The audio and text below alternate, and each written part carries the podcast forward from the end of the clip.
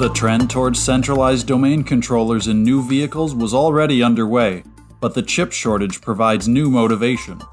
Automakers can realize cost savings through the consolidation of electronics and use newer chips and fewer of them, all while unifying the user experience and improving automated driving behavior.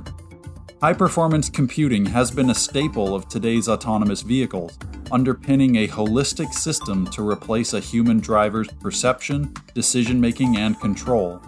Autonomy domain controllers for vehicles in level 2, 3, and 4 are forecast to grow at a compound annual growth rate of 30% through 2028, according to newly published data from S&P Global Mobility.